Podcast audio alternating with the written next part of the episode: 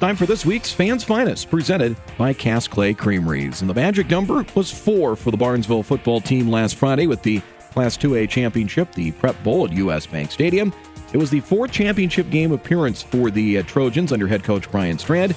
They intercepted standout Chatfield quarterback Sam Backer, you guessed it, four times, and a 35 20 win to take home the Class 2A championship, finishing a perfect season at 13 0. Barnesville tight end Tate Iniger accounted for, yeah, you guessed it, four touchdowns on the day. He had three touchdown receptions and also a touchdown plunge late in the game. Those four interceptions proved to be large as the Barnesville defense was led by the two interceptions from Owen Riddle. Also, Ethan Larson and Gannon Bullgreen had interceptions as well for the Trojans.